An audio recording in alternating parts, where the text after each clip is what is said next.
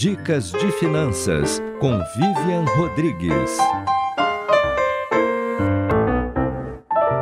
Já parou para pensar que você pode ter aí algumas peças no seu guarda-roupa que não usa mais? Ou na sua cozinha? E aquelas caixas no escaninho que há anos você não abre, não tem nem pretensão de abrir novamente? Pois é. E se você fizesse uma força-tarefa para vender algumas coisas e ganhar um dinheiro extra ainda esse mês? Antigamente isso era um pouco mais complicado, mas hoje, além de poder buscar pontos de bazar, existem muitos sites especializados em venda de usados. Você pode baixar um aplicativo, tirar as fotos com seu celular mesmo e oferecer para outras pessoas comprarem, ou você pode fazer isso pelo computador, se preferir. E acredite, pode ser muito mais simples do que parece.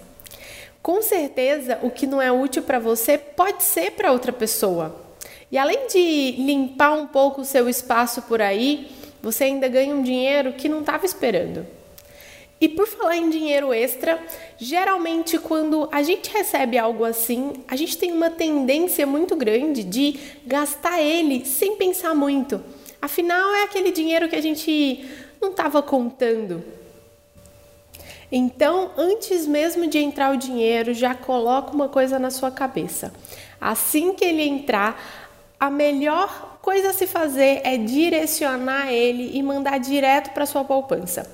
Aproveita que não era uma coisa esperada e já leva ele para um outro lugar.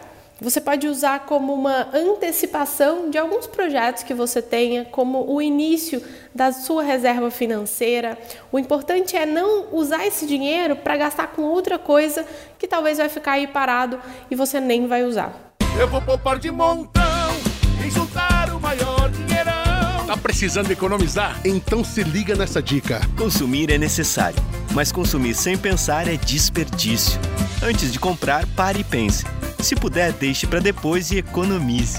E lembre-se, poupando no Sicredi, você participa da promoção Poupança Premiada Sicredi e concorre a 2 milhões e meio de reais em prêmios. Confira o regulamento em poupancapremiadasicredi.com.br. Eu sou Vivian Rodrigues para a RBA News.